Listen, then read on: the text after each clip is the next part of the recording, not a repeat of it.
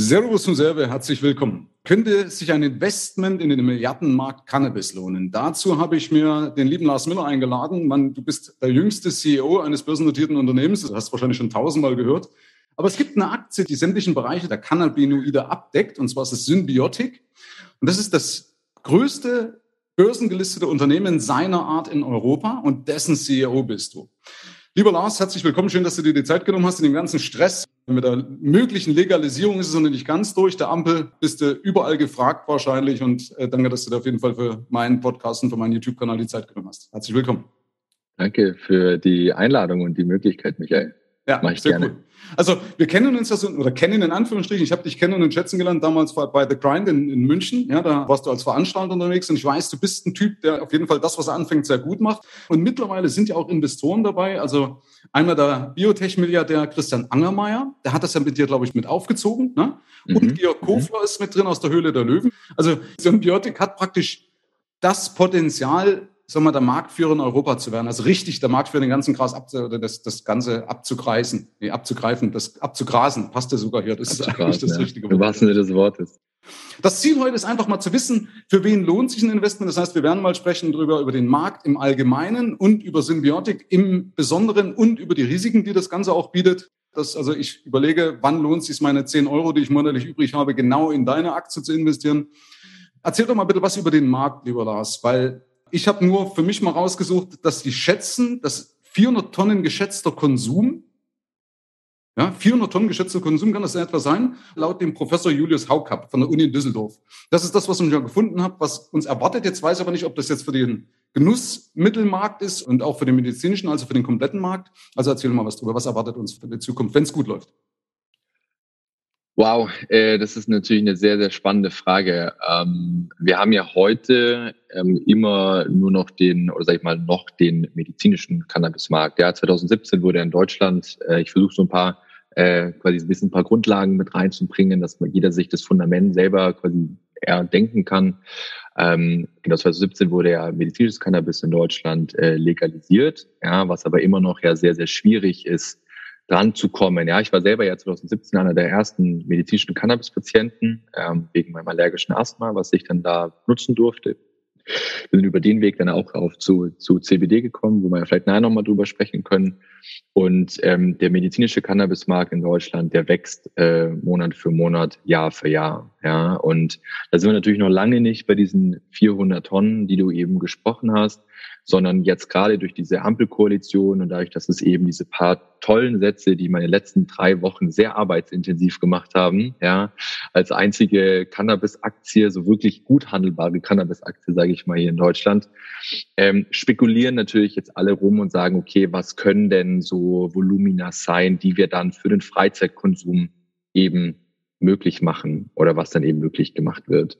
Und ähm, das, was ich ein bisschen schade finde, ist, dass es keine so wirklich gute Zahlen darüber gibt, wie groß denn der Schwarzmarkt ist in Deutschland. Das würde mich mal interessieren. Ja, ich glaube, der ist deutlich größer als 400 Tonnen im Jahr. Ja, an, weil wir müssen ja äh, Blattmaterial rechnen, was ja ähm, das eine ist, aber wir haben ja auch andere Produkte, irgendwelche Extrakte, Edibles, also Essbares oder Vape Pans, ja, Liquids und so weiter, wo dann eben viel Blattmaterial auch verwendet wird für äh, wenig Extrakt, aber dadurch natürlich eine gewisse Stärke. Ja. Aber ich bin der Meinung, dass der Markt in den nächsten Jahren in Deutschland über diese 400 Tonnen äh, quasi Blattmaterial hinausgehen wird, weil wir, wenn wir alle Sachen richtig machen, die richtigen Regeln finden, wie wir jetzt Freizeit-Cannabis eben in Deutschland möglich machen, dann eben uns große Teile des Schwarzmarktes abschneiden. Da gibt's ganz viele To-Dos, Preis, wie sieht's mit Steuern aus, wie sieht's mit Jugendschutz aus, ja, und so weiter und so fort. Ähm, so. Und wenn wir dann natürlich nach Europa gucken, weil wenn wir es in Deutschland richtig machen, dann wird Europa folgen, mit großer Wahrscheinlichkeit. Dann ist der Fantasie keine Grenzen gesetzt. Mhm.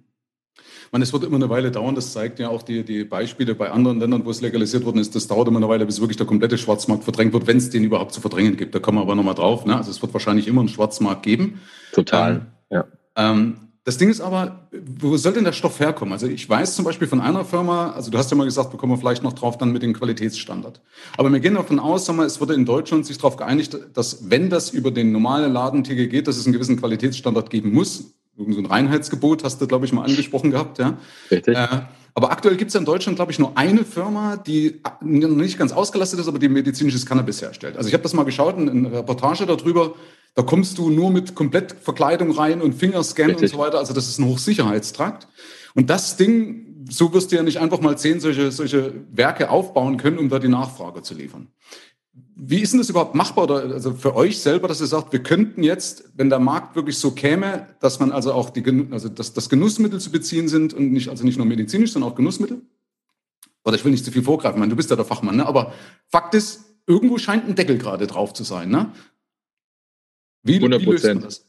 100 Prozent. Ähm, du machst es sehr gut, ja. Also wenn du bei Symbiotic anfangen willst, Spaß. nee, pass auf. Ähm, das aktuelle Bottleneck ist, ähm, sage ich mal, auf der Supply Chain Seite, ja, ist das Thema, die Blüte ist A, aktuell ein Betäubungsmittel, mhm. ja, also wirklich einer der höchsten Sicherheitsstandards und natürlich ein äh, pharmazeutischer Wirkstoff. Das heißt, die Qualität ist GMP Pharma, das heißt Reinraum, Abluftsysteme in Millionenhöhe und so weiter. Mhm. Dadurch, dass es ein BTM ist, ein Betäubungsmittel, muss diese eine Company, wo der Name jetzt in dem Podcast mal nicht hier erwähnen, ähm, in einem Banktresor ähnlichen Gebäude anbauen. Mhm. Der Apotheker, der heute Blüten an seinen Kunden verkauft, muss die Blüte in einem Tresor lagern, in einem BTM-Tresor. Ja, und das macht das alles sehr schwierig, sehr langsam, sehr komplex, sehr, sehr, sehr, sehr, sehr, sehr, sehr teuer. So. Und darum habe ich gesagt, wenn die Legalisierung in Deutschland funktionieren soll, brauchen wir sowas, wie wir beim Bier haben. Wir brauchen einen neuen Qualitätsstandard, den ich plakativ mit dem Cannabis-Reinheitsgebot, ja, eben mal äh, fanden die Medien super, ja. Ähm, das quasi, wir brauchen einen ganz neuen Qualitätsstandard, der zum einen den Anbau vereinfacht. Wir werden natürlich, es wird irgendwo zwischen ich baue es auf dem Feld mit einem Maschendrahtzaun äh, und einer Alarmanlage an versus ich muss es im Banktresor anbauen. Irgendwo in der Mitte werden wir uns da, glaube ich, mal treffen. Ja, müssen. So. Auch Sicherheitsstandards, auch Qualitätsstandards, ja, aber nicht so krass, wie wir das bei der einen Company sehen. So. Und das müssen wir noch definieren. Und ähm, das Gleiche gilt für den Import auch. Ja, wir, wir besitzen ja in der Symbiotik mittlerweile zwei Unternehmen, die die Importlizenzen haben. Die GK Pharma, die wir jetzt schon seit ein paar Monaten bei uns haben, 100% Tochter, die importiert seit 2017 medizinisches Cannabis. Und es ist einfach schwierig. Das dauert ewig. Wenn du ein neues Produkt importieren willst, musst du eine Erlaubniserweiterung machen. Das dauert dann vier Monate, bis der Papierkram erledigt ist, ja. Und da brauchen wir hier, wenn wir in diesem Qualitätssetup arbeiten müssten, vergiss die 400 Tonnen im Jahr. Ja, okay. So.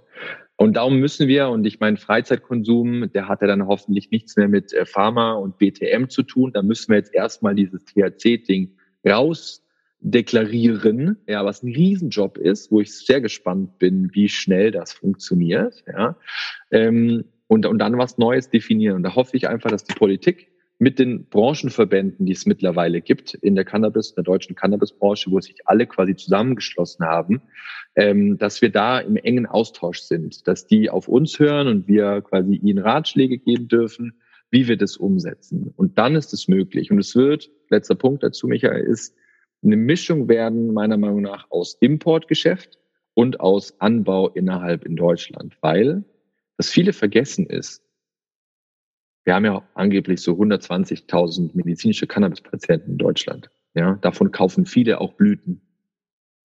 Und der meiste Blütenkäufer ist heute schon ein Recreational-Konsument. Der hat einfach einen guten Arzt, der ihm einen Schein gegeben hat, der die Blüte kauft. Die Blüte ist eigentlich super kompliziert. Du musst die grinden, du musst die in so einen Volcano machen, das ist eigentlich super schlecht zu dosieren. Ja, Pharma, GMP, BTM sagt ja eigentlich reproduzierbare Ergebnisse. Darum gibt's Extrakte, darum gibt's Tronabinol. Das sind wirklich so die Medical Cases. Sobald wir legalisieren, wird die Blüte aus der Apotheke wegwandern in diese Cannabis-Abgabe oder Fachgeschäfte. So. Mhm. Und es kommt dann drauf an, wer schafft es, die richtigen Strains zu importieren. Weil ein Cannabis-Konsument, der vielleicht ein bisschen weniger Ahnung hat, der kauft irgendeinen Weed, von seinem Dealer um die Ecke, Hauptsache es knallt. Sag ich jetzt mal ganz salopp. Jetzt muss ich so. bloß fragen, was sind Strains? Strains sind, äh, sorry, Strains sind quasi die Sorten. Ah, ja. Okay. Und es gibt eben, wenn du dich ein bisschen mit Cannabis auskennst, ja, dann willst du einen Lemon Haze, dann willst du einen Skittles, dann willst du einen Cookies, dann willst du diese ganzen Sorten, die man so kennt, ja, wenn man auch mal in Amsterdam in so einem Coffeeshop war, ja, und die müssen wir importieren, ja, aus Kanada, aus Ländern, die das schon alle anbauen oder oder und anbauen. Ja, du merkst es, ich will jetzt nicht zu komplex machen, aber ähm, in, in meinem Hirn gibt es da schon irgendwie gefühlt 15 verschiedene Strategien, wie man da dann eben reingeht. Aber wir müssen erst, und daher kam eine Frage, die Regelwerke entschärfen, einfacher machen, ähm, ohne aber diesen Qualitätsanspruch, den wir natürlich brauchen, eben äh, fallen zu lassen oder zu gering zu gestalten. Das klingt dann so ein bisschen wie die eierlegende Wollmilchsau, ne? also in Deutschland was vereinfachen, ne? weil meistens wird ja was verschlimmbessert. Ja? also, Recht du hast. Gefühlt seit den 50er Jahren versprechen sie eine Vereinfachung der Steuererklärung und jedes Mal wird es komplizierter. Ne? Aber das war auch meine Frage vorhin und zwar, oder was, was mir durch den Kopf gegangen ist, wo du das gesagt hast mit der Politik.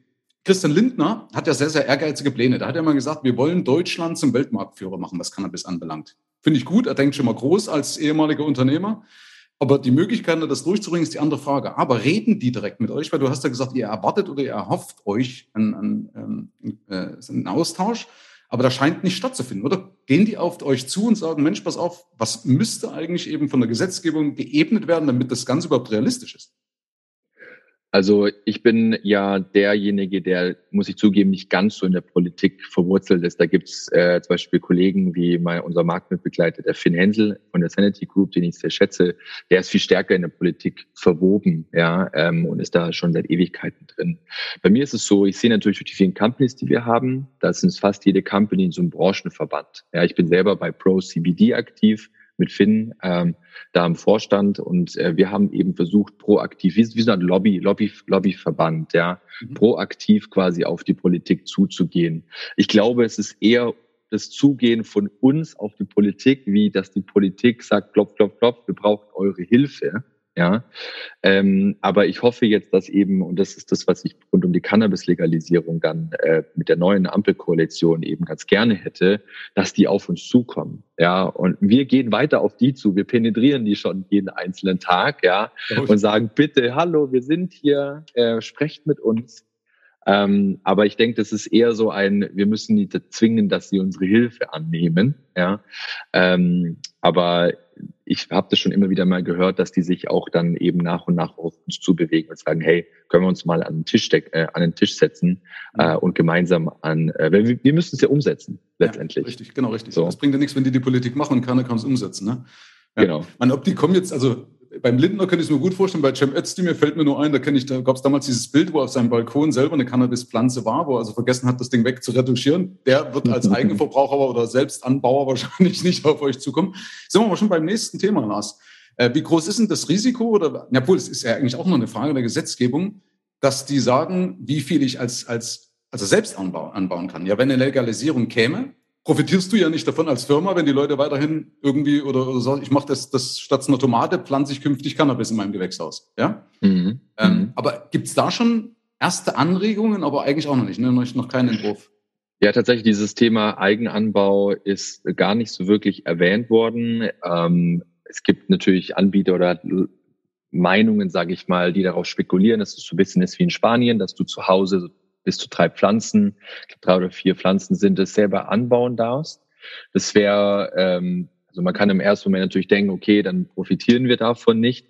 Aber auch die Leute, die zu Hause anbauen, die brauchen ja Zutaten, die brauchen Samen, die brauchen äh, die ganzen Zelte und so weiter. Wir schauen uns die ganzen Player auch gerade alle, alle schon an, ja, ähm, um, um da halt auch eben mitzuspielen, dass du wirklich, und dafür steht ja auch die Symbiotik, wirklich alle Bereiche und die komplette Value Chain eigentlich in einer Unternehmensgruppe eben vereint hast, mit dem Fokus natürlich auf Cannabinoide. So und ähm, aber das ist noch gar nicht so. Ich ich weiß nicht, also ich, meine persönliche Meinung ist, ich kann mir nicht vorstellen, dass ähm, der Anbau zu Hause gestattet wird. Warum? Weil dann das Thema Jugendschutz, das ganze Thema Aufklärung nicht mehr passieren kann. Das ist ja das Schöne an diesen an diesen Abgabestellen, an dieser Idee, dass du geschultes, lizenziertes Personal hast. Also das wird ja richtig heftig auch. Also es wird jetzt nicht so, dass jetzt irgendwie Max Mustermann sich mal schnell so einen Laden aufmachen kann. Also es wird sehr teuer. Es wird sehr strenge Auflagen geben, auch an die, an die, an die Beratungsfähigkeit der Mitarbeiter. Und das ist ja das äh, äh, Gute daran, ja, äh, um es äh, zu formulieren, dass du da reingehen kannst, sagen kannst du, ich möchte mich gerne beraten lassen. Ich schlafe schlecht. Welche Sorte soll ich denn nehmen? Das, was ich in Kanada in Coffeeshops auch habe oder in diesen, diesen äh, äh, Stores dort, ja. Ähm, hochwertigste Beratung, ja, wo ich dann nach meinem Wochenende, wo ich das mal ausbilde, wieder reingehen kann, sagen kann, oh, irgendwie war was komisch, irgendwie ich habe nichts gemerkt oder oder oder ja so und das kannst du ja, wenn du zu Hause anbaust, nicht tun. Mhm. Ich habe kein Problem, wenn zum Beispiel medizinische Cannabis-Patienten, die wirklich sehr viel Cannabis brauchen für ihr Leid, ja, wenn die ähm, das zum Beispiel zu Hause anbauen dürfen, ja, was es ja auch schon Fälle gibt, das finde ich dann okay. Aber für diesen ganzen riesen Freizeitkonsumentenmarkt, wo ja noch zu fragen ist, ab welchem Alter, welche Mengen und so, halte ich es für sehr, sehr wichtig, diese, diese Beratung, ja, die ich bei meinem Dealer um die Ecke ja nicht habe, wo ich nicht weiß, ist da jetzt irgendwie Bleispray drauf oder ist da Glas drin, nur dass die Blüte schwerer ist und der Dealer noch ein paar Euro mehr Marge rausholen kann, sondern ich kann da reingehen. Ich weiß, es ist irgendwie so ein Qualitätsstand, den ich immer bekomme. Ja, ich kann da drin vielleicht sogar Drug-Checking machen. Ich kann meine eigenen Blüten mitbringen und und ein Gerät heben, wo ich sehe, dass es rein ist und wie viel da drin ist. Ja, weil das macht diesen Konsum dann sicher.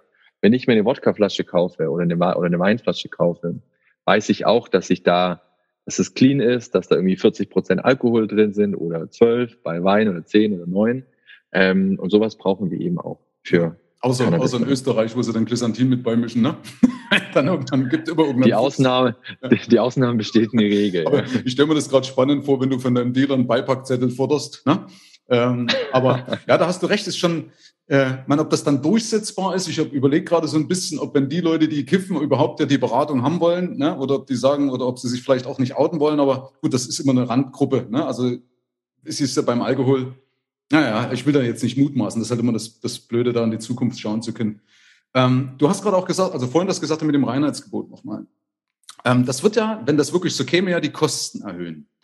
Und da ist zum Beispiel so, dass die Deutsche Polizeigewerkschaft, was ob du das mitbekommen hast, die hat ja auch gesagt, also wenn praktisch die, ähm, die, die Legalisierung, die Legalisierung als zu Genusszwecken kommt, ja, dann wird das praktisch aufgrund der Gewinne, die der Handel und die der Staat aufschlägt, wobei ich nicht weiß, ob das so ist, weil der Drogendealer hat ja auch eine Marge. Ja? Also die sagen aber, wenn der Handel und der Staat praktisch Gewinne erzielen wollen, müssen sie ja was, logischerweise was draufschlagen. Und dann, damit würde das wiederum den illegalen Handel mit billigeren Produkten befeuern. Siehst du das Risiko auch oder, oder ähm, also er sagt, dass halt nur Wohlhabende sich im Endeffekt, also die deutsche Polizeigewerkschaft, ne, nur Wohlhabende sich dann den guten Stoff kaufen können und die Kinder halt von der Straße von Bahnhof Zoo, mhm. die gehen halt weiterhin zum Dealer um die Ecke und kriegen das gestreckte Zeug. Ja, ähm, sehr guter Punkt. Ich äh, sehe das auch noch als kritischen To-Do, äh, den wir haben. Ja, also es gab ja auch eine, eine, eine Studie, die mal ausgerechnet hat, wie viel Steuern dann letztendlich ähm, wir irgendwie einnehmen würden und Co. Aber es bringt nichts, wenn die Blüte dann 25 Euro kostet, so wie sie aktuell noch in der Apotheke kostet. Ja, obwohl die Produktionskosten von so einer Blüte, ja, ähm, auch selbst auf einem GMP Pharma Level, was ja wirklich top, top, top, top, top ist, mit muss genau gleiche THC Level und so weiter, weil Reproduzierbarkeit und Co. Da ist schon gut Marge drin. Ja, mhm. ich kenne ja die ganzen, ganzen Companies. Wir haben uns ja schon sehr, sehr viel angesehen mit der Symbiot. Ich kriege jede Woche, kriege ich Pitch-Decks auf meinen Tisch von, die wollen anbauen, die brauchen Geld und so weiter. So, aber das ist ein sehr kritischer Punkt. Wir müssen es schaffen, eine, eine gleich gute Qualität, weil der Schwarzmarkt ist qualitativ teilweise sehr gut, ja, ähm, zu einem gleichen kompetitiven Preis. Vielleicht mit einem kleinen Premium, also quasi der Sicherheitspremium, sage ich jetzt mal. Aber die Blüte darf nicht mehr als acht bis zwölf, dreizehn, vierzehn Euro kosten, so wie es in Amsterdam auch ist. Es gibt ein bisschen günstigere Blüten, paar Premium-Blüten, die ein bisschen teurer sind, die aber auch besser schmecken, besser wirken und so weiter. Aber wenn ich da irgendwie trinke, dass da irgendwie so Mehrwertsteuer ähnliche Sätze drauf sind, selbst wenn es ein bisschen mehr ist, ja, ist da schon noch Spiel drin, wenn man halt die Möglichkeiten und die Strukturen hat, wie wir bei der Symbiotic zum Beispiel, mhm. ja, mhm. äh, dir vielleicht sogar ein Anbauer selber gehört, also wirklich from seed to shelf, äh, machen kannst, wie wir jetzt beim CBD-Bereich ja schon machen können. Wirklich von, wir haben jetzt einen Hanfanbauer, Europas größten Hanfanbauer mit übernommen vor ein paar Wochen, wo wir vier Unternehmen von Daniel Kruse übernommen haben, dem Hanfpionier hier in Europa. Ähm, ähm, und da, genau, da gibt's eben, das ist, sind, sind diese vielen Hausaufgaben, die wir eben noch haben, die wir, die, die wir klären müssen, dass es gut funktioniert. Und darum hoffe ich eben, dass die Politik da auf uns zukommt oder sie wenigstens unsere E-Mails öffnen, die wir da schreiben und Briefe öffnen, dass wir genau solche Punkte klären können, weil nur dann funktioniert es. Ja. Der Preis muss stimmen, äh, Supply Chain muss stimmen äh, und so weiter und so fort. Ja, genau. Also man, man kann, das ist ja, davon lebt ja auch die Börse, lebt ja immer von Erwartungen. Ne? Da brauchen wir uns nichts vormachen. Also wenn es da Sicherheit gäbe, dann ist es das falsche Investment, die falsche Assetklasse. Ne? Und deswegen finde ich ja das auch klasse, dass du das machst, weil ich dich eben auch so einschätze, nicht als so alt eingefleischten CEO, der halt seine, seine vier äh, oder seine Legislatur von vier Jahren absitzt oder wie auch immer, ja, als Vorstand und dann sagt, ich bereiche mich jetzt in den Jahren, sondern es ist ja eigentlich dein Baby. Ja, das macht das Ganze ja sympathisch. Ne? Ähm, Du, wir haben vorhin drüber gesprochen, also von der Belieferung, man, dass es ja ein Knackpunkt ist. Ja, und jetzt kursiert das ja durch den Medien. Äh, wir kaufen bei den Talibans. Die stehen jetzt Gewehr bei Fuß und jetzt kann praktisch Afghanistan kriegt den neuen Hype. Es waren die falsche, die falsche Tasche, ja. Aber äh, macht ihr mit denen auch Deals? Darfst du das sagen? Oder würdest du einen Taliban oder von Taliban deinen Stoff kaufen? Ich habe gerade vor ein paar Tagen der Bildzeitung, weil es dich da das tatsächlich auch als erstes gelesen habe, äh, da ein Statement dazu gegeben. Und meine Antwort war folgende. Per se, wenn die Qualität stimmt, ja, spricht per se nichts dagegen. Ja, ähm, weil wenn wir quasi ein deutsches Cannabis-Reinheitsgebot haben, einen Qualitätsstandard, der durch ein Testverfahren durch muss und die Qualität stimmt, spricht dagegen nichts. Aber ich kann halt nicht sehen, was mit meinem Geld passiert, was ich darunter pipe. Ja, und das, darum ist dieses ganze Thema ein ganz klares Nein für mich, weil ich weder Kriege noch irgendwelche korrupten Länder äh, und so weiter oder Menschen äh, da unterstützen möchte mit meinem. Also da bin ich einfach ein sehr ethischer Unternehmer auch, der ja, wir wollen alle Geld verdienen und ich will das Beste für meine Aktionäre, aber ich will auch mit meinen 31 Jahren abends ganz gerne äh, entspannt einschlafen können mit einem, also nicht nur wegen CBD und THC, sondern auch wegen dem reinen, reinen Gewissen. Ja, so. Dass, ähm, dass ich mich einmal in meinem Podcast und YouTube-Kanal mal über, über solche sämtliche Suite unterhalten, ist auch ganz lustig. Ja, ist doch cool, oder? Ja. Ich find's super. Hast du überhaupt die Entscheidungsgewalt? Also ich weiß jetzt nicht, wie deine, deine, deine, deine Anteile sind, aber äh, oder wie weit können die Investoren dir dann einen Strich durch die Rechnung machen und sagen, nee, Lars, mal Butter bei den Fisch, hier geht's ums Geld, ja, wir haben keine andere Möglichkeit, und wenn wir hier überleben wollen gegen die Konkurrenz. Ja, ist ja auch so, dass du sagst, du musst ja dein Unternehmen auch am Laufen halten. Ähm, kannst du dann bestimmen oder äh, können deine Investoren dich auch überstimmen in dem Fall? Ja, das Gute ist, dass ich ja als, ich bin ja, wir sind eine SE, eine europäische Aktiengesellschaft, die ein bisschen anders strukturiert ist wie jetzt so eine klassische AG. Das heißt, ich habe meinen Verwaltungsrat äh, und ich bin aktuell noch der einzige geschäftsführende Direktor. Mhm. Und ich habe da schon, was die Operative angeht, eigentlich die volle Entscheidungsgewalt. Ja, ähm, meine Aktionäre, ähm, die, wo ich sehr dankbar bin, die uns sehr along the way eben begleiten, also egal ob institutionelle oder Retail-Investoren, die haben da ja nicht viel ähm, in der operativen zumindestens mitzureden. Klar, wenn wir dann auf einer Hauptversammlung sind und irgendwie Punkte durchbringen wollen, aber welche Company ich kaufe, wo ich jetzt meinen äh, Stoff herkau, herbeziehe, ja, ähm, welche Marke ich, in, ich entwickle, das ist, liegt ja an meiner Entscheidungsgewalt und ich äh, wünsche mir einfach da ein gewisses Vertrauen ähm, von, von, von, von allen Beteiligten, die ich bislang vollständig, also niemand hat bislang meine Entscheidungen angezweifelt. Ähm, in den letzten, also in den 14 Monaten oder 16 Monaten, 15 Monaten ungefähr, wo ich jetzt hier äh, die Symbiotik aus dem Boden stampfe. Und ich hoffe, dass es so bleibt. Ja, und ähm, klar, wenn der Laden irgendwann mal größer wird, aber ich habe so viele Ideen im Kopf, Michael, dass wir das gar nicht brauchen. Okay, ich habe auch schon irgendwelchen Talibans zu kaufen, ja. Willst du Starbucks für Cannabis aufbauen, ne? Also so ähnlich so eine Coffeeshops wie in Holland halt praktisch dann diese Ausgabe stellen, aber das ist natürlich alles ein bisschen Zukunftsmusik, aber ich weiß, du bist ein Visionär, ne? Jetzt ist die Frage, wie weit kriegt ihr die Politik in den Griff oder wie weit kommt euch die Politik entgegen? Wie schnell können sie das praktisch in oder dieses Ruder rumreißen, dass man da loslegen kann? Aber das ist natürlich Mutmaßen, aber ich glaube euch, dass ihr da in den Startlöchern steht. Vielleicht ganz kurz, darf ich kurz ja. noch einen, einen Satz einwerfen, Michael? Es ist so, ähm, was ich immer dazu sagen muss, die Symbiotik, der Erfolg der Symbiotik ist nicht abhängig von der Legalisierung von Cannabis. Okay. Ja. Äh, bis vor, also das kam dann schon relativ schnell, auch wenn wir natürlich alle darauf hingefiebert haben. Aber wir haben ja schon so viel Struggle mit CBD, ja, weil CBD ja immer noch, also das nicht psychoaktive Cannabinoid, wo wir mit Hempamet eine sehr große Marke in diesem Bereich betreiben, ähm, immer ja da auch noch den, den Struggle. Es ist immer noch kein richtiges Nahrungsergänzungsmittel. Das ist immer noch, also die ganze CBD-Branche ist immer noch ein Handstellen. Wir haben keine Facebook-Werbung, wir haben keine Google-Werbung, wir haben kein Amazon, gar nichts. Ja. So, der Apothekengroßhandel sagt nein. Die, der LEH listet, delistet, listet, delistet. Das ist noch Wild Wild West, nicht nur auf Anbieterseite so. Und ähm, wir haben diesen Medical Cannabis Sektor, der auch Stück für Stück wächst. Ja, so. Und selbst wenn es nicht zur Legalisierung kommen sollte, sondern einfach nur das Thema Cannabis immer mehr diskutiert wird, wird es, glaube ich, mal unserer Branche schon helfen, dass diese, dass diese Akzeptanz ja, weil wir haben ja immer noch diese massive Stigmatisierung auf dieser armen Pflanze, die so wundervoll ist, mhm. die Hand von Cannabispflanze, für so, also können alles verwenden, verbindet zigmal mehr CO2 als Bäume, ja, was viele gar nicht wissen.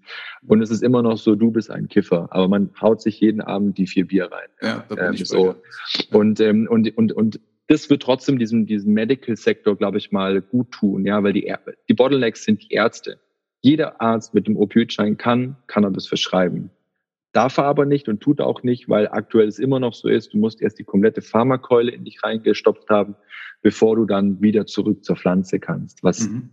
hirnrissig ist. Ja, von dem her, das wollte ich nur kurz einfügen. Äh, wir nehmen den Recreational-Markt mit, ja, und der kann schnell viel, viel größer werden als dieser Medical-Markt. Aber wir brauchen. Recreation ist dann der Genussmittelmarkt, oder was? Genau, recreational sagt man so im Fachjargon, tut mir leid, danke, dass du mich da wieder auf den Boden zurückholst, wenn ich mir im Cannabis-Slang daherkomme. Ähm, der, der, der Recreational-Markt ist der Freizeitkonsumentenmarkt. Ja, okay. Genau. Ähm, ihr verarbeitet aber jetzt nicht, also die, die Pflanze an sich selbst, ne? also dass du sagst, wir verarbeiten jetzt die Pflanze noch beispielsweise für Klamotten oder für Baumaterial oder keine Ahnung, für was man ja Hanf alles verwenden kann, sondern ihr habt euch konzentriert auf dieses THC und das CBD, ne? Jein, ähm, es ist so, wir, äh, ich bin sehr happy, den äh, Daniel Kruse und den äh, Raphael mittlerweile an Bord zu haben. Vor zwei Wochen ähm, haben wir eben die, die Pressemitteilung rausgeschickt und ad hoc, dass wir eben die, die Unternehmensgruppe von Daniel Kruse übernommen haben, der mit seinem Kollegen Raphael vor 25 Jahren hier in Europa und in Deutschland das Thema Hanf äh, und auch CBD hier so richtig salonfähig gemacht hat. Und der Raphael ähm, besitzt eine Company, die Hanffarm, wo uns jetzt 50,1 äh, daran äh, gehört und ähm, bei den nächsten paar Jahren dann auch 100 Prozent, ähm, die die größten Hanfanbauer äh, mit verschiedenen Bauern zusammen, also das größte Kollektiv quasi in Europa sind, ja, ähm, auch Forschung betreiben und ähm, da haben wir natürlich ähm, viel Hanfsamen, viel Hanföl natürlich auch, also was nicht so cannabinoidlastig ist, Hanfblätter für Tee, ähm, und ähm, die machen auch ein kleines bisschen Stoff und so weiter, was aber nicht so wirklich äh, noch, noch, also sehr, sehr klein ist. Was da sehr spannend ist, ist, dass das Team schon sehr lange dran arbeitet und da auch äh, bald ich auch super selber Lust habe, groß mit reinzugehen, ist das Thema Carbon Farming, also sprich das ganze Thema CO2, wo es dann darum geht, können wir die Faser verarbeiten, können wir daraus Biokohle machen und so weiter, weil bis jetzt wird es halt irgendwie weggeworfen, ja. Äh, und das ist das Schöne an der Pflanze, wir können einfach alles verwenden Mhm. Ähm, und ähm, von dem her, das sind so ein paar Side-Projekte. Wir haben ja auch eine Seed-Beteiligung an äh, der Hanfmilchmarke Hemi. Ähm, die erste Bio-Hanfmilch hier in Deutschland, ähm, die super gut funktioniert, tolles Produkt, viel besser als Soja und Mandelmilch. Jetzt auch letztens Barista rausgebracht für Milchschaum und Co. Das heißt, wir haben so ein, zwei kleine Randthemen, die einfach trotzdem aber synergetisch trotzdem, eher, wo wir Skaleneffekt auch nutzen können innerhalb der Symbiotik. Aber ich sag mal so, 80, 85 Prozent unseres Fokus ist der Cannabinoid-Fokus, CBD, THC und auch dann die anderen Cannabinoide, wenn es dann soweit ist. Okay. Ähm, bevor ich mal zu der Frage noch komme mit den Zukäufen, da haben wir mal eine Notiz gemacht, ganz kurz vielleicht mal für Blöde erklären, Unterschied CBD und THC. Hm. Also CBD und THC sind die am meisten vorkommenden Cannabinoide in der Hanf- und Cannabispflanze. Ähm, ganz einfach, CBD hat, ähm, ist nicht psychoaktiv, ja, also es macht nicht high und hat so eine, sag ich mal, eine beruhigende leicht schmerzstillende ähm, ähm, Wirk Wirkung auf den Körper. Ich bin immer vorsichtig, wenn ich Wirkung sage, aber hat das Potenzial, ja, ähm, dahin zu hingehen zu arbeiten. Wohingegen THC ähm, eben psychoaktiv ist, ja, also high macht und ähm, aber auch ganz viele gesundheitliche Vorteile hat, ja, schmerzstillend, ähm, appetitanregend und so weiter. THC wird ja auch in der Schmerz, in der, in der Krebstherapie eingesetzt und so weiter und so genau. fort. Und das sind eben die beiden Cannabinoide, die wir am besten, also die am meisten vorkommen in der Hand Cannabispflanze. Mhm. Dann gibt es natürlich noch ganz, ganz viele andere, CBG, CBN, CBC, CBV und so weiter und so fort, ja, die aber dann sehr, sehr geringen Mengen nur vorkommen, wo es aber noch nicht so viel Forschung dazu gibt. THC und CBD ist ja auch noch relativ neu. Das endokannabinoide Nervensystem, also Teil unseres Nervensystems, was durch diese Cannabinoide quasi stimuliert werden kann oder aktiviert werden kann. Ähm, das wurde erst vor, weiß ich, Christi richtig, glaube 30, 40 Jahren erst erforscht und herausgefunden, dass wir das haben in unserem Körper. Das heißt, das Thema ist noch halt einfach noch sehr, sehr jung und das ist auch was, wo viele Ärzte sagen, ich weiß ja noch gar nicht so viel darüber. Wie viel THC soll ich denn bei meinem Kunden oder bei meinem Patienten ähm, bei Problematik X geben? Ja, und darum gibt es ja ganz viel, die auch Forschung betreiben, wo es jetzt ja nicht Studien gibt, ja, wo wir da jetzt endlich mal das Ding ist ja noch in Kinderschuhen. Das ist noch mhm. sehr, so wie Bitcoin 2000 äh, weiß ich nicht, 14 oder so, ja, oder 2015 oder so. Ja, ja da, da sind wir gerade in der Cannabinoid-Branche. Jetzt, jetzt, jetzt überlege ich gerade, weil ich, warte mal, ah nee, warte mal, OB10, oder wie hat das? THC und OB10 und THC ist was ich drehe, war der Fand dafür. Das waren die Papers, ne? Die, wie haben die geheißen? OB, OB, äh, OBC, ja. OBC, äh, das singt aber OBC, ne? Glaube ich, ne? THC und OBC ist, was ich drehe. Genau, jetzt habe ich bloß überlegt, warte mal, war das jetzt, äh, nee, stimmt, das singt der OBC, das waren die Papers. Okay, ist mir bloß gerade so, was, was da im Laufe der Zeit hochkommt. Ähm, Nochmal mit den Zukäufen. Ähm, also ich weiß von Analysten, zum Beispiel Bloomberg und äh, die Analysten von Haug und Aufhäuser, die sehen euch an, in euch einen klaren Gewinner aufgrund eben der, der, des Vorsprungs und der Zukäufe, die ihr, die ihr vorhabt dass ihr dann irgendwann mal in einer Liga mit den kanadischen Branchenriesen steht, also Aurora, Afria oder Canopy, Grove, keine Ahnung, ob ich die jetzt richtig ausspreche. Ja? Sehr gut. Ähm, was fehlt denn da noch dazu? Oder was plant ihr noch von Zukäufen, außer das, was du jetzt gesagt hast, äh, mit den, ich habe jetzt den Namen wieder ver vergessen, äh, ähm, Genau, nee, wie hast du gesagt, der diese Farm hat bis jetzt wohl 50,1 oder 51 Prozent? Äh, die Handfarm, ja. ja. Äh, die wir haben. Also Mittlerweile haben wir ja, wie gesagt, zwölf Unternehmen. Man munkelt, da kommen noch so ein, ein zwei dazu in der nächsten Zeit. Ähm, und das ist so, ich bin ja auch neu in diesem, in diesem Bein, Beinbild-Modus. Ja, ich bin ja so Bootstrapper-Unternehmer aus dem, aus dem Allgäu, ja, der seit der 15 ist, sein Kram irgendwie mit seinen eigenen Händen aufbaut und, ähm, aber gibt mir quasi äh, Möglichkeiten, gibt mir Kapital, ja, gibt mir irgendwie diese Buy-and-Build-Strategie und als Visionär und Stratege sehe ich dann, was da noch alles so vor uns liegt. Da bin ich, glaube ich, sehr, sehr gut darin. Ja. Okay. Viele, viele. Und was halt, und das ist eben die Beauty, die Schönheit irgendwie hinter Symbiotic ist so, wir haben drei Verticals, ähm, R&D, also Forschung und Entwicklung, ähm, das ganze Thema Produktion, Supply Chain und das ganze, der ganze Bereich ähm, quasi Direct-to-Consumer Medical Brands heißt es bei uns. Also das ganze Thema Vertrieb, Marken und so weiter. Ja, und wir sind, sag ich mal, jetzt auf den drei Verticals schon sehr, sehr gut aufgestellt. Und es gibt aber hier und da noch so ein paar Player, so ein paar Elemente, wo ich sage, ach, so jemanden noch zu haben, wäre gut, so jemanden noch zu haben, wäre gut. Und das Schöne ist, dadurch, dass wir ja kein Konzern sind, wo ich jetzt alle Companies quasi zusammenstreichen will und da einen Riesenkonzern draus baue, sind wir wie so eine Armee, so eine Gruppe aus Schnellbooten. Jede Company hat seinen eigenen Fokus. Jede Company hat seinen eigenen CEO oder seine eigene CEO.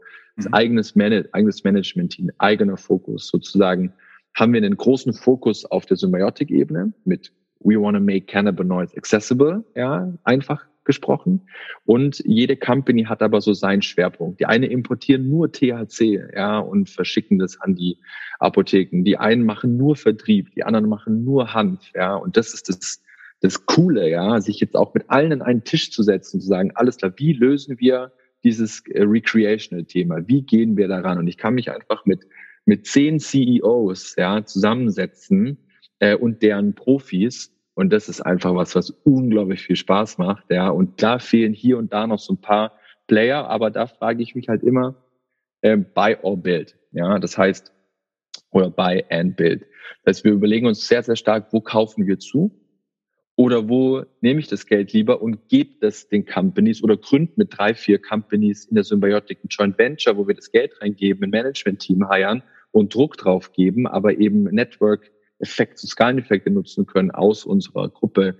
Das ist das, was mir gerade unglaublich viel Spaß macht, in diesem Schachbrett zu sitzen, ähm, den Zugang zum Kapitalmarkt zu haben, was es uns einfach macht, auch Geld zu raisen, aber immer nur so viel, wie wir halt gerade brauchen. Ähm, und ähm, da eben zu schauen, wie, wie ich das Schiff da durchnavigiere die nächsten Jahre. Das klingt spannend, ist auch eine komfortable Situation, ne, wenn, wenn das so alles ansteht. Finde ich cool. Also das ist halt, ja, wenn, wenn Ideen auf Geld trifft, ne, das ist schon immer, immer eine klasse Geschichte. Ähm, wie sieht's denn aus so bei euch? Also ich, wo damals die, die Legalisierung war in, in den USA, in Nordamerika, ähm, da war für mich mal die erste Idee, kennst du vielleicht den Spruch, wenn, wenn Goldgräberstimmung ist, verkauf kein Gold, sondern die Spaten.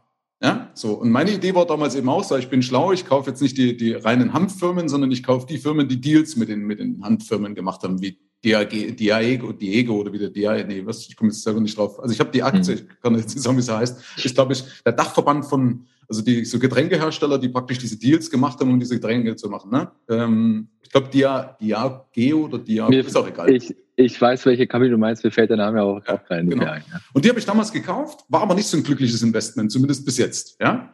Ähm, also da wäre ich vielleicht mit den reinen Hanfplantagen äh, äh, besser dran gewesen, wobei ja auch die großen Firmen sowieso alle nachgelassen haben jetzt in Deutschland, ne? also in Amerika, in Nordamerika. Also hat er richtig ja. auf Federn gelassen. Ist ja aber meistens so, wenn du einen Hype hast, ne, dann normalisiert sich das irgendwann wieder. Ne? Das ist ja normal und dann wird die Spreu vom Weizen getrennt. Aber habt ihr auch so wie die, äh, äh, so die, die, den Plan, eben irgendwelche mit, mit, mit Getränkeherstellern Deals zu machen oder was mir noch auf der, auf der Zunge liegt, Weißt du, da gibt's doch von, von Shirin David beispielsweise, die hat mit dem Eistee so ein, so ein Ding gemacht. Oder ähm, Snoop Dogg, ja, wenn du praktisch den, den Weed von Snoop Dogg hast, der hat seine eigene Weed-Marke und wenn du den kaufst, dann muss das ja gut sein. Ja? Also mhm. habt ihr da schon mit Influencern oder Leuten, die bekannte Kiffer sind, wie, keine Ahnung, was ist denn das hier, der Thomas D., äh, was weiß ich, gibt es doch ein paar bekannte oder bekennende Kiffer ne, in Deutschland. Steht er mit denen schon in Verhandlung? Also dadurch, dass bestimmt der ein oder andere Marktmitbegleiter dieses Video sich reinziehen wird, werde ich jetzt hier nicht die kompletten Details offenlegen, aber ich kann dir nur eins sagen. Du glaubst gar nicht, mit welchen spannenden Companies, Marken, Persönlichkeiten wir schon in, im sehr engen Austausch stehen. Und dafür baue ich die Symbiotik. Die Symbiotik ist, ist ein Ökosystem, ja, soll ein Industriepartner sein, soll ein Category Advisor sein ähm, wo ich einfach jetzt sagen kann, ich habe die größte Unternehmensgruppe, ich habe so viel Kompetenz, die ich an einen Tisch bringen kann, die keine andere Company gerade hier in Europa, will es nicht übertreiben, ähm, auf, an, an einen Tisch bringen kann. So viele Spezialisten, ähm, dass wir da jetzt auch durch die letzten drei Wochen, wo wir, glaube ich, mal pressetechnisch alles richtig gemacht haben, danke da an Better Trust, äh, unsere PR-Agentur, sehr, sehr gut gemacht, ähm, dass, dass, dass wir gerade sehr, sehr viele, sehr, sehr spannende Gespräche führen. Ja, ähm, weil die sagen halt, wir machen seit 40 Jahren Getränke, jetzt Legalisierung, wir wollen da was machen. Habt ihr nicht Lust, das mit uns zusammen zu machen? Ja, und wir können das eben aufgrund der Infrastruktur, die wir haben und auch noch weiter aufbauen. Das war ja mein Fokus dieses Jahr, diese Gruppe aus dem Boden zu schieben. Die werde ich auch nächstes Jahr noch weiter verfolgen. Darum ist auch unser Buy äh, unsere Beistrategie, sage ich mal, der Zukauf gerade die am fokussiertesten, ja, weil die einfach, weil wir noch mehr, noch mehr Manpower und noch mehr Company Power brauchen. Aber dann wird sich das vor allem so ab nächsten, übernächsten Jahr wird sich dann das in so einen Build-Modus shiften, ja, wo wir sagen, okay, jetzt haben wir alles, ja, jetzt nehmen wir das Geld lieber, um zu, exe um zu exekutieren. Das passiert auch schon. Und dann bin ich immer ein großen Freund davon, mit anderen zu partnern, die in ihrem Segment extrem gut sind. Zum mhm. Beispiel, das ist der Grund, warum ich dieses Starbucks äh, für Cannabis ähm, auch ins Leben gerufen habe, ist so, ich kann natürlich mich jetzt hinsetzen, wenn es um Legalisierung geht und diese Abgabestellen, die wir mit 100%iger Wahrscheinlichkeit auch selber betreiben werden, so viele es geht.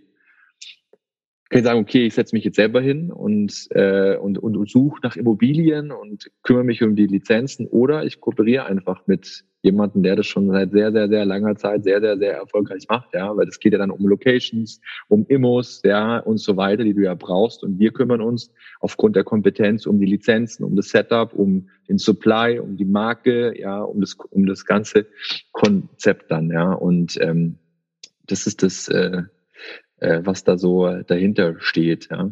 Was ist denn eure Konkurrenz, Lars? Das fällt mir jetzt gerade mal so ein. Also, was ist, oder beides, kannst du beides in einem äh, beantworten. Was ist eure Konkurrenz? Also, die, die, die, die man für voll nehmen kann. Und was ist euer Burggraben? Ich weiß nicht, ob du den Begriff kennst von Warren Buffett, der sagt, also ich brauche so, ein, so eine Verteidigung um meine Burg, ne, damit ein Unternehmen auch äh, mal durch schwierige Zeiten durchkommen kann. Ähm, und der hat sogar auch mal eine schöne Aussage gesagt, es darf also nicht das CEO sein, weil ein gutes Konzept ist, wenn mhm. eine Firma auch einen beschissenen CEO aushält, weil irgendwann wird es passieren. Sehr gut. Also ähm, um deine Frage von hinten äh, aufzuzäumen, ist es so, wir bauen gerade ein, ein ganz tolles Management-Team in der Symbiotic auf, weil man muss nichts vorstellen, ich bin in der Symbiotic gerade der einzige, der auf der Payroll steht. Ja, ich bin ja wirklich so, ich habe das ja mit meinem Verwaltungsrat, drei tolle Männer, Sebastian, Thomas und Marlon, äh, plus Der Rest arbeitet ehrenamtlich oder was dann?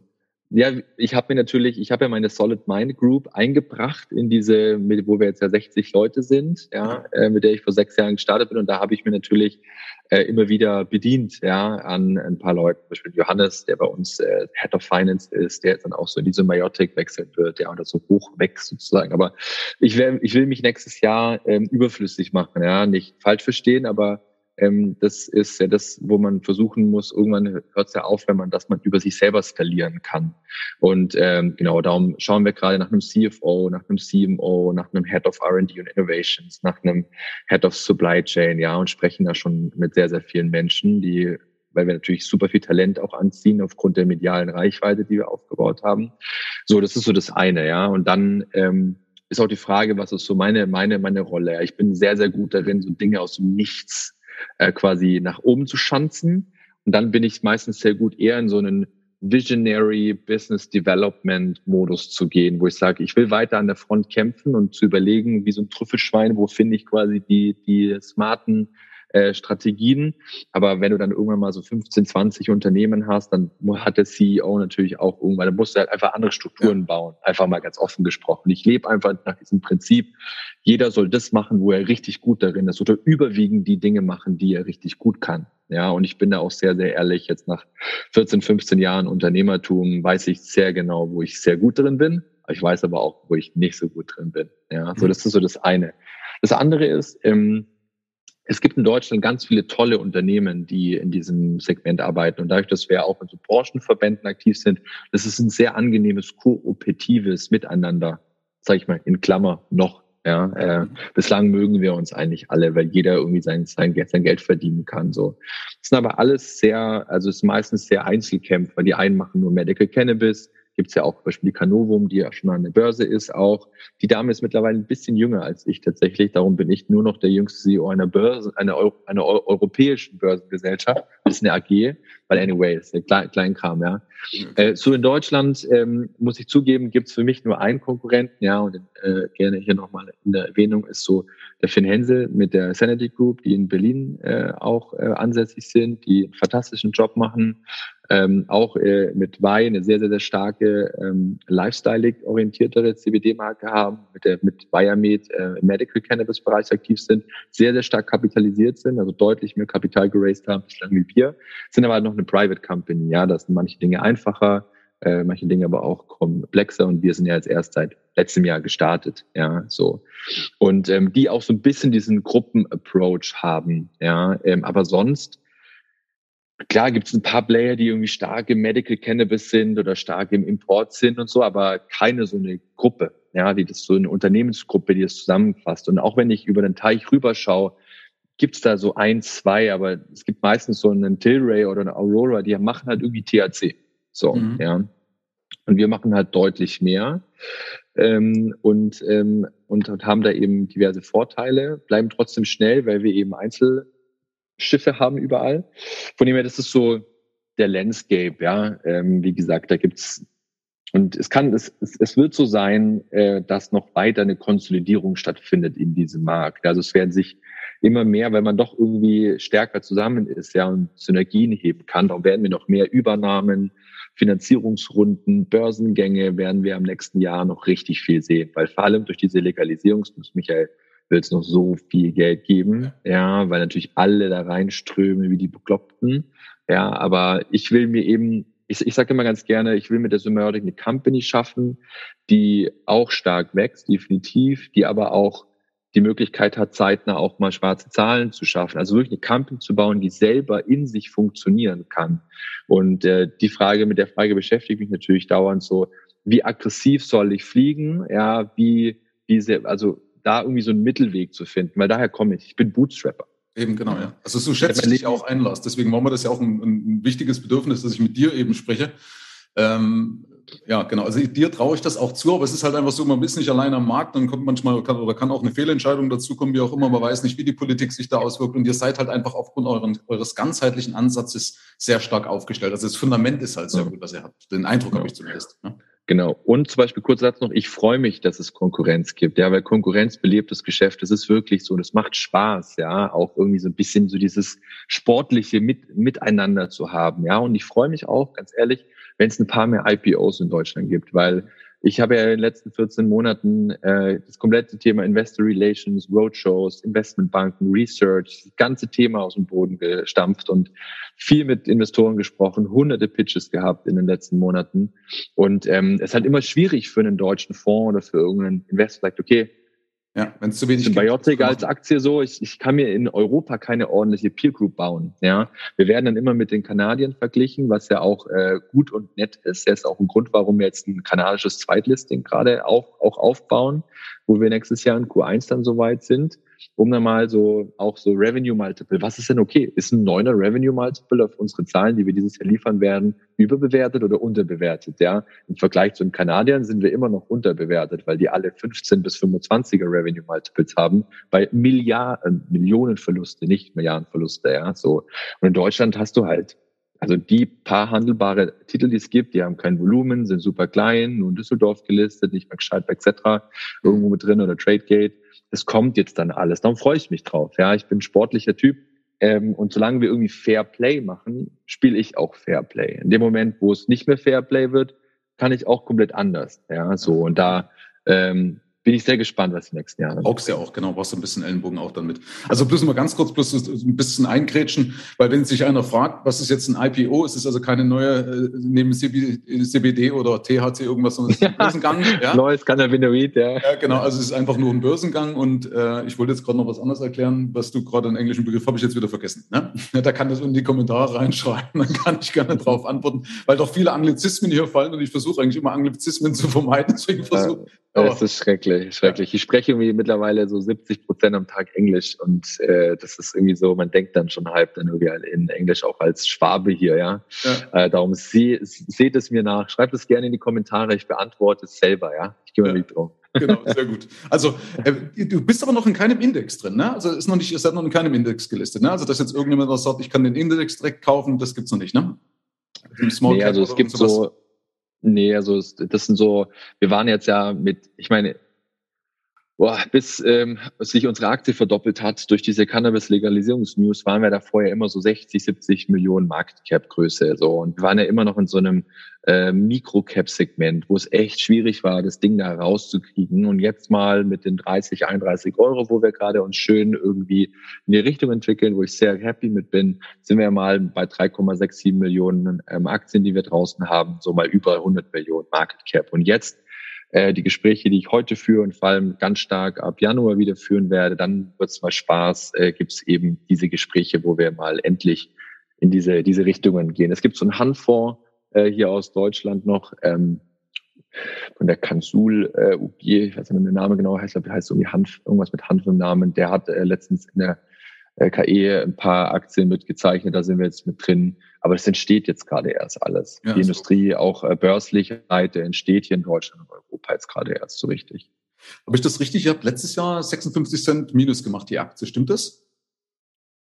Genau, letztes Jahr hatten wir, ich meine, du musst vorstellen, letztes Jahr war es so, Mitte des Jahres habe ich entschieden, meine Company in die Symbiotic zu, zu integrieren. Das war ja eine, wir sind ja vielleicht kurze Side Note da zu dem, was du initial gesagt hast. Wir sind ja als leere börsengelistete Hülle gestartet, wie so ein Mini-Spec kann man vielleicht dazu sagen, von Christian Angermeier. Äh, und ich habe da ähm, zu dem Zeitpunkt bei der Georg Kofler schon in die Solid Mind Group investiert, also die Company von mir war da zwei Jahre bei denen, war eine tolle Zeit, aber wir haben dann gemerkt, so hey, lass uns quasi unsere, ich habe doch die Hälfte besessen und sie ungefähr. Wir haben quasi die beiden Teile dann eben in die Symbiotik eingebracht und es war quasi Solid Mind war quasi die erste äh, Company dann da drin mit letztes Jahr 9,2 Millionen Nettoumsatz ähm, und dadurch, dass wir halt erst zur Hälfte des Jahres konnten wir natürlich nur die Hälfte konsolidieren. Pro forma konsolidiert war es natürlich mehr.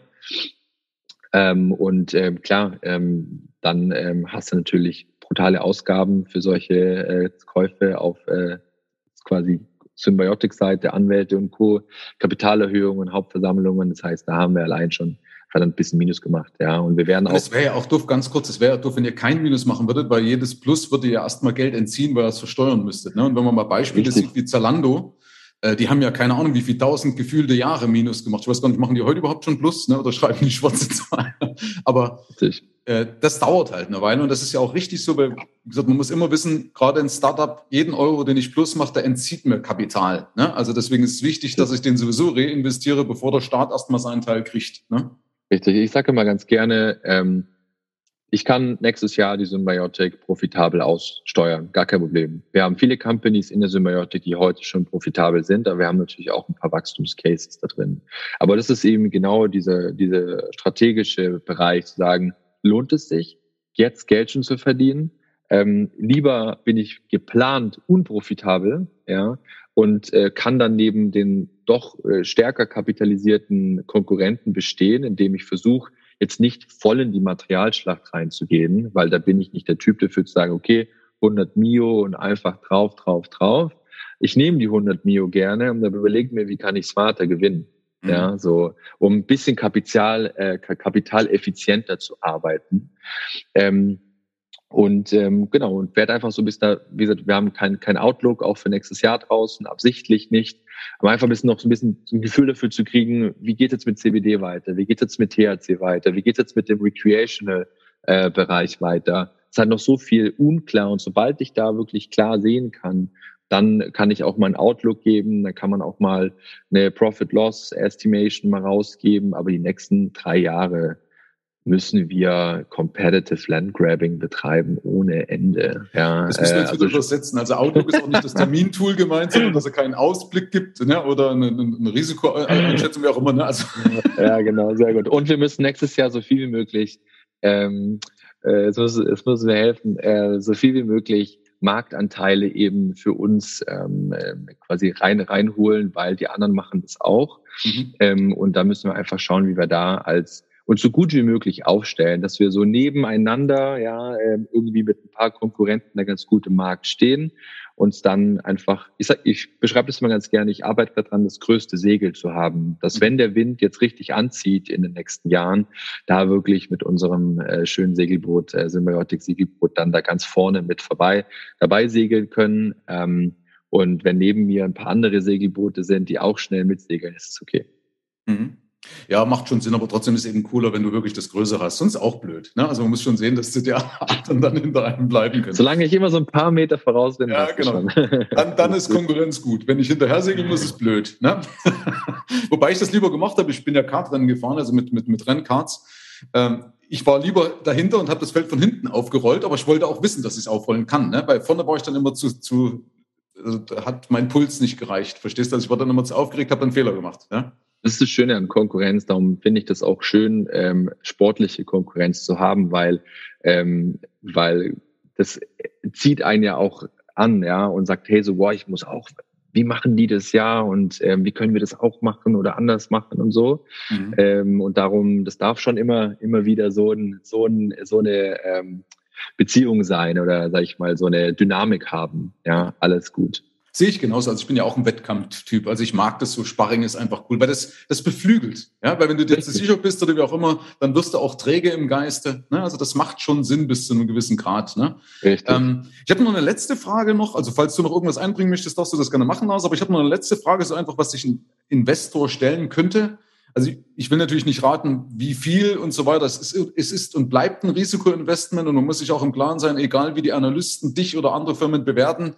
Äh, es gibt so ein schönes Beispiel, wo äh, eine Studie, wo sie Analysten befragt und, und dann ausgewertet haben, da hättest du auch würfeln können. Ja, also da deckst du praktisch die gaussische Verteilung ab und irgendwo hätte ein Schimpanse mit einem Dartpfeil auch die richtige Cannabisfirma getroffen. Ja, ähm, das muss man sich bewusst sein. Also deswegen mache ich ja dieses, dieses, äh, dieses Video und diesen Podcast mit dir, dass man halt einfach sich selber eine Meinung machen kann und sagt, pass auf, genau. finde ich das cool, glaube ich an den Markt. Wenn man das mal vergleicht mit Alkohol und so weiter, es steckt mit Sicherheit viel äh, äh Potenzial drin. Menschen werden immer Drogen nehmen, ja, äh, so oder so, also als Genussmittel. Erst recht eben natürlich im medizinischen Markt gegen Angststörungen, Depressionen, kann man ja auch nochmal mit sagen, Schlafstörungen, Schmerzbehandlung und so weiter. Ähm, da ist definitiv was dran, das kenne ich aus meinem Umfeld oder ich habe auch in meinem Umfeld viele Ärzte, die das eben auch bestätigen und sagen, das ist für die Leute wirklich ein Segen. Ja, bevor ich das die mit Morphium vollballer, kriegen die beispielsweise irgendwo ihr, ihr Cannabis und so weiter. Also der Markt ist da, ja, der wird jetzt verteilt und die Frage ist, wer ist jetzt halt flexibel aufgestellt, wer hat das beste Kapital, das beste, das beste Netzwerk, das wird sich jetzt, wird sich die Spreu vom Weizen trennen. Ich glaube, dass du ein sehr, sehr hohes Potenzial hast. Ich glaube, dass du auch wirklich Vorreiter sein wirst. Das wird die Zukunft zeigen. Ja, aber ich finde das spannend. Aber eben deswegen die letzte Frage. Ähm, wenn man sich jetzt so den Kurs mal anschaut, ich habe mir den Kurs auch mal hier ausgedruckt.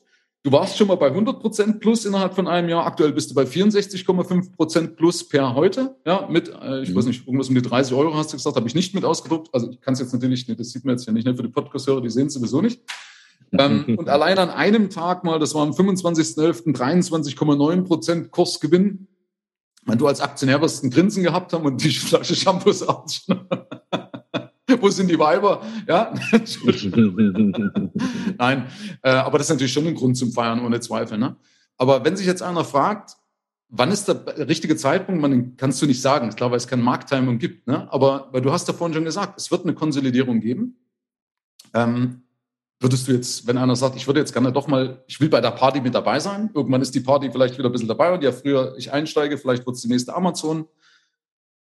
Kannst du da mal nochmal was sagen, wer jetzt mit dem Gedanken spielt? Äh, du musst sagen all in wahrscheinlich, auch wenn es jetzt sagst. Ja, ich darf leider als äh, CEO äh, der Company da gar nichts sagen, aber ich kann nur, ich kann nur zwei, zwei Hinweise geben. Ja, ähm, ich bin ja jemand, der gerne im Makro ist. Ja, ähm, und wir mit unserem Hanf-Cannabis-Zeug, ja, wir surfen auf einer großen Trendwelle und die heißt, Menschen sind immer mehr auf der Suche nach einer pflanzlichen Alternative für ihr Problem oder für ihr ähm, Blabla, ja, so. Und ähm, die Leute die Menschen da draußen, die merken immer mehr, so dieses Chemische, das tut mir nicht gut. Ich meine, wir sehen es an der ganzen veganen, vegetarischen Welt, Fleischersatz und so weiter, riesige Märkte, ja. Das ist einfach so ein, so ein Megatrend, ja, so also ein langsamer Trend, immer größer wird, auf dem wir surfen. So. Das ist so das eine, ja. Da kann sich jeder selber abbilden, ob der Aktienkurs heute mit 31 Euro irgendwie sinnvoll ist oder morgen mit 25 oder übermorgen mit 40, keine Ahnung. So, ja. Und das Zweite ist, nur so ein Tipp von mir, ähm, es ist natürlich so, wir haben natürlich als einzige richtig handelbare Aktie mit einem geringen Free Float ähm, da natürlich massiv davon profitiert, wenn 100% Kurssteigerung gehabt. Wir haben lange so bei 19 rum äh, geeiert mit geringem Volumen und sind dann eben aufgrund dieser Legalisierungsnews massiv nach oben geprescht und konsolidieren uns jetzt immer noch zu 50% mehr, wie wo wir ja. eben vor ein, paar, vor ein paar Wochen standen. Und es ist so, wir werden natürlich gucken, den Newsflow, ja, die ganzen Themen, die wir arbeiten, immer schön aufrecht zu halten. Aber bis es dann zu einer Legalisierung kommt, wird es noch ein Weilchen dauern.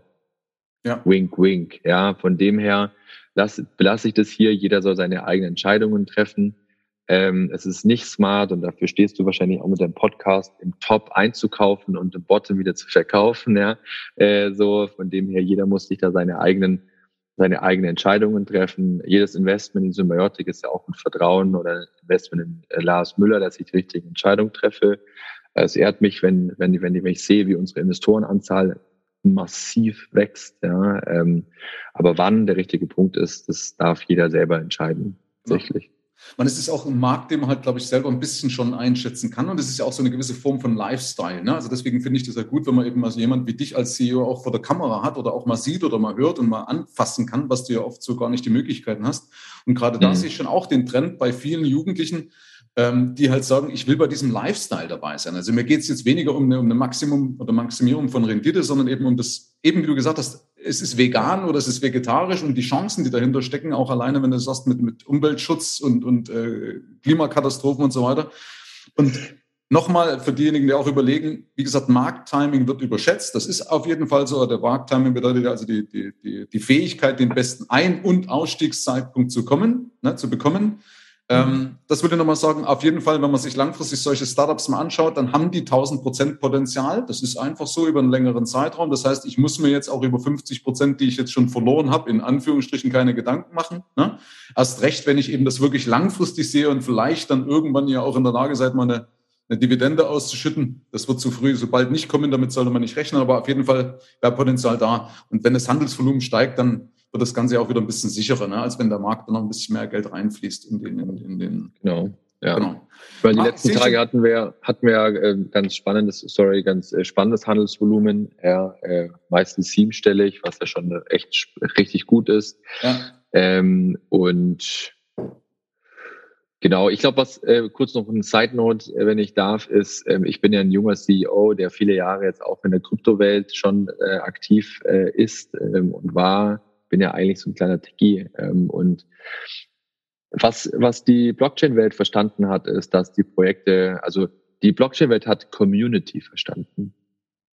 Ja, und äh, wir sind als Symbiotic, glaube ich, die einzige Aktie, die äh, vor ein paar Monaten angefangen hat, eine eigene Community aufzubauen. Ja, mit einem Discord-Channel, äh, ja, ähm, wo wir aktiv Retail Investor Relations betreiben. Ja, die ganzen anderen Börsenbuden, die machen alle nur institutional Arbeit, ja, aber darum sage ich Cannabis ist ein Thema, was Jens 20 versteht, ja, der das ist irgendwie ein cooles, cooles Thema. Wenn ich mit großen Fonds spreche, die muss ich erstmal 30 Minuten bearbeiten, dass die verstehen, dass das nichts Kriminelles ist, was wir hier machen. Ja, überspitzt gesagt, ja. So, und ähm, das ist halt sehr, sehr, sehr, sehr spannend. Da können wir eine eigene Podcast-Folge drüber machen.